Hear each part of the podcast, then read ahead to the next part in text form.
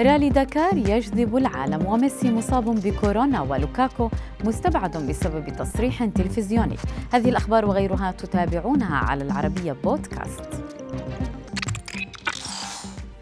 شهدت اليوم المملكة العربية السعودية المرحلة الأولى من رالي داكار السعودية من أصل 12 مرحلة. اليوم كان التنافس من حائل وإلى حائل بمشاركة ست فئات مختلفة بين سيارات ودراجات وشاحنات وسط تضاريس المملكة الخلابة.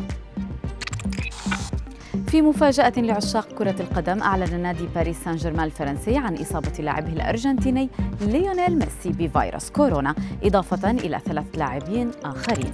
وكان ميسي قضى فترة الأعياد صحبة عائلته في الأرجنتين ووثقت عدسات الكاميرات وجوده في احتفالات ويخضع حاليا للحجر الصحي.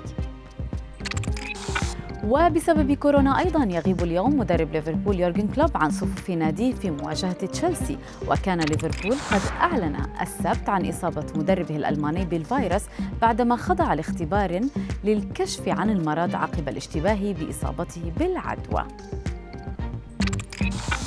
ومن نفس اللقاء استبعد اليوم لوكاكو من تشكيلة تشيلسي ليس بسبب الإصابة أو الإيقاف بل بقرار فني. بعدما صرح اللاعب البلجيكي بأنه غير سعيد بوجوده في النادي اللندني وتحديدا تحت قيادة المدرب الألماني توماس توخيل. وعبر عن أمله في العودة إلى ناديه السابق إنتر ميلان مستقبلا.